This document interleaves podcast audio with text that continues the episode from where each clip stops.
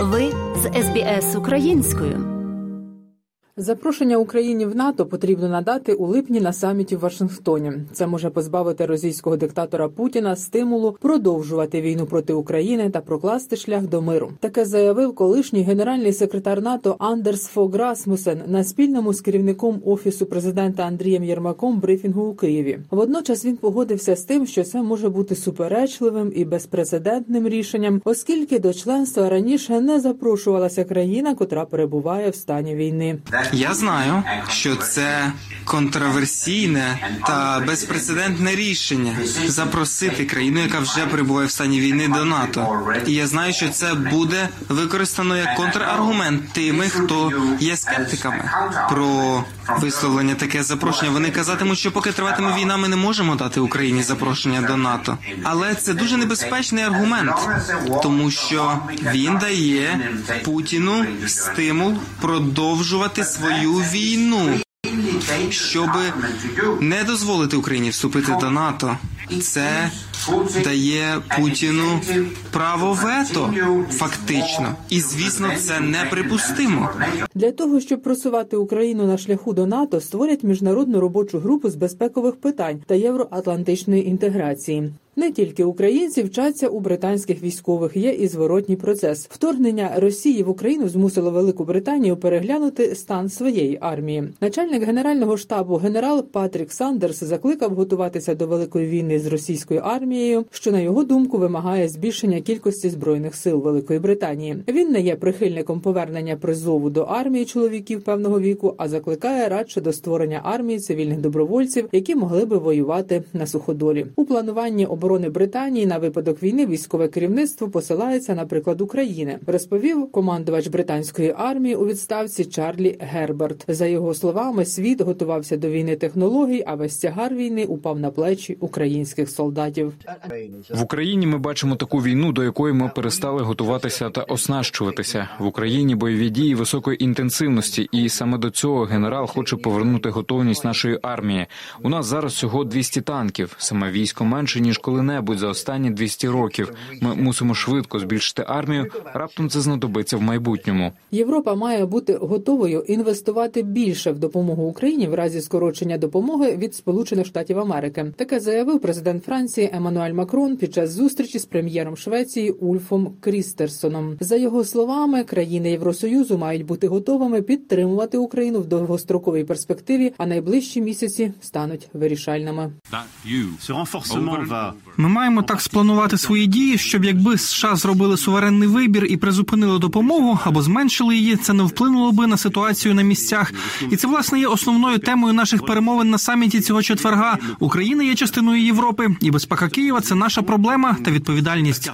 27 лідерів країн-членів Європейського союзу погодили пакет допомоги Україні на 50 мільярдів євро на 2024-2027 роки. Про це повідомив голова Європейської ради Шарль Мішель. Після схвалення чотирирічної програми її фінальні умови ще мають визначити Європейська рада, Єврокомісія і Європейський парламент. Україна ж очікує на перший транш у розмірі 4,5 мільярди вже у березні. Повідомила міністерка економіки Юлія Свириденко. Володимир Зеленський у зверненні подякував країнам Європейського союзу за довіру. Фінансова підтримка від держав-партнерів зміцнить економічну та фінансову стабільність України, сказав глава держави.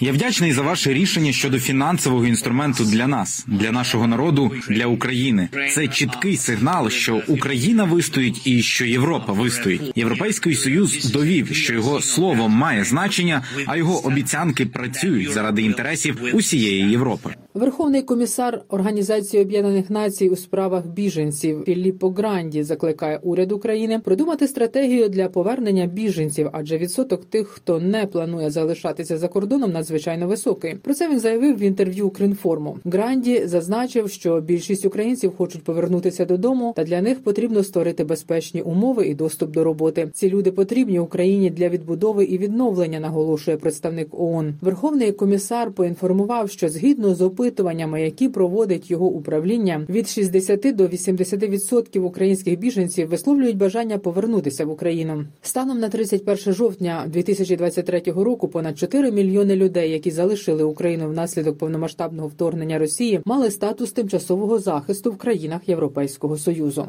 Начальник головного управління розвідки України Кирило Буданов прогнозує, що орієнтовно на початок весни наступ Росії вичерпається вже повністю. Він вказує на незначне просування російської армії на сході України, проте каже, що російський наступ втратить свій потенціал вже незабаром. Почалася нова хвиля наступу, зазначив Буданов у листопаді 2023-го. Зараз триває наступальна операція Російської Федерації. Вона почалася в листопаді 23-го року. Станом на зараз вже два з половиною місяці, як вона йде. Результати самі бачите. Сказати, що вони для них якісь великі, точно це буде неправдою. На жаль, певне просування в полях у них є і біля Авдіївки. Ну але це не те, на що вони розраховували. Вони хотіли як можливо швидше вийти на бар'єрний рубіж по річці Чорний Жеребець, це по Харківській області, і вийти на адмінкордони Донецької Луганської області. Навіть близько до цього нічого нема. Але їх наступ ще продовжується. Десь на початку весни він вичерпається вже повністю. Російська армія тим часом менше ніж за місяць випустила по українських містах понад 330 ракет і близько шести сотень бойових безпілотників. Це дані з початку року. Їх оприлюднив у соцмережі X президент України Володимир Зеленський. Він додав, що потрібно забезпечити контроль України над своїм небом, що також є критично важливим для забезпечення безпеки на землі від передових позицій до лікарень і шкіл у тилу. За словами президента, протиповітряна оборона і радіоелектронна боротьба нині є пріоритетом. Також російська армія продовжує порушувати звичаї ведення війни, застосовуючи боєприпаси з отруйними речовинами хімічного походження. Інформує речник об'єднаного прес-центру Сил оборони Таврійського напрямку Олександр Штупун. Це ймовірно гранати К-51 е, з хлорпікріном, але кожен такий випадок, е, скажімо, досліджується окремо. Е, робляться відповідні аналізи, і потім це подається до міжнародних інституцій. На Токмацькому напрямку російські армійці перегрупувалися і намагаються наступати, але успіху не мають. Недооцінювати армію агресора не можна, адже вона постійно вчиться на полі бою і після кожного невдалого наступу намагається поповнювати арсенал зброї. Розповів начальник штабу одного з батальйонів 65-ї окремої механізованої бригади збройних сил України з позивним Форест. Підсилення йде, тобто кожним невдалим противник доповнюється чимось і все ж таки хоче виконати своє завдання вдало. Але я ще кажу, через те, що ми виявляємо їх швидко, це ми їх е, знищуємо навіть не підійшовши до наших позицій.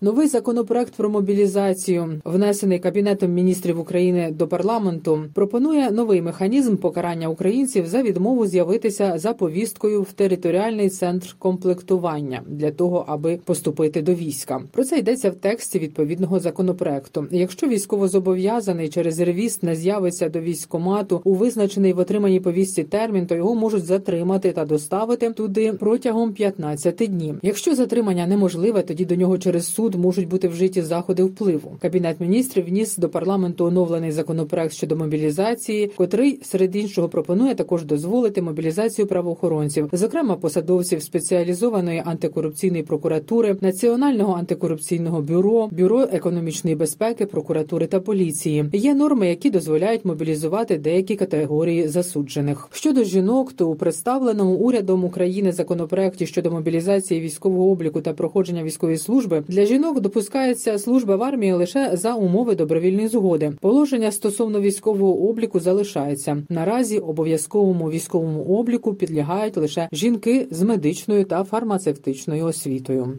Днями сплив термін подачі декларацій про статки високопосадовців за 2021-2022 роки. З початком повномасштабного вторгнення Росії декларування було призупинене, але минулого року Верховна Рада України відновила його для посадовців. Уже подано понад мільйон триста тисяч декларацій. Розповів заступник голови НАЗК Артем Ситник. За його словами, після відновлення подачі декларацій законодавство змінило підхід до їх перевірки. Зараз ми використовуємо ризикоорієнтований підхід. Фактично всі декларації проходять через е, автоматичну перевірку. Після неї привласнюється рейтинг ризикованості кожної декларації. І чим вищий рейтинг ризикованості декларації, тим більше шансів у цієї декларації попасти на повну перевірку. Кожна декларація проходить перевірку через правила логічного арифметичного контролю.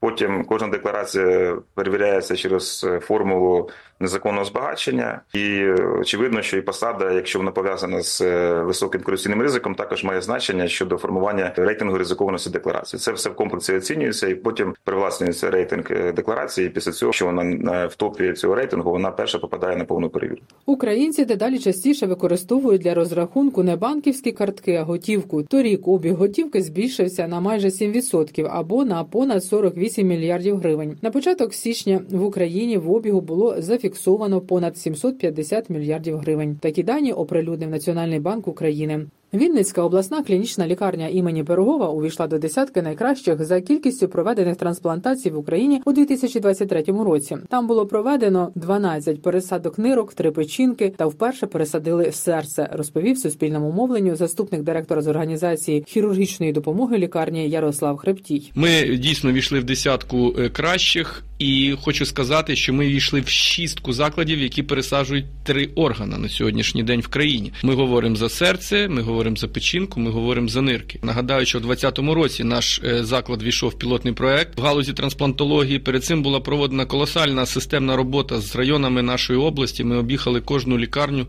Ми провели навчання, семінари. Ми розказували, що це для чого, і все це дало можливість стати сьогодні в країні одним із лідерів по кількості діагностик смерті мозку, адже вже 16 пересадок від е, донорів трупів сьогодні. Львівська область стала першою в Україні, де повністю завершили процес декомунізації. Про це інформує голова Львівської обласної військової адміністрації Максим Козицький. За його словами, останню радянську пам'ятку демонтували у Лопатинській громаді Львівської області. Протягом минулого року загалом знесли 312 таких пам'яток.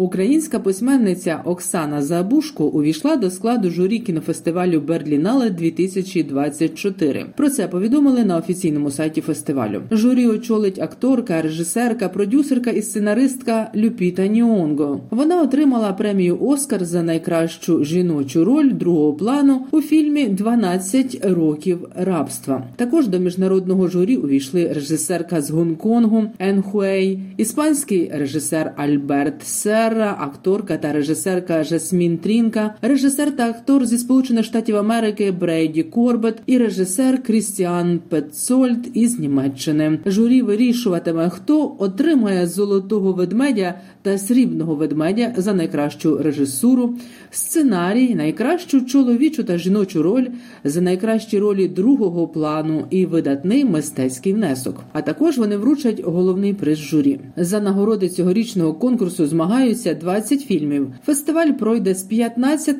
до 25 лютого, а переможців оголосять 24 лютого. Людмила Павленко із Києва для СБС Аудіо. Хочете почути більше подібних історій?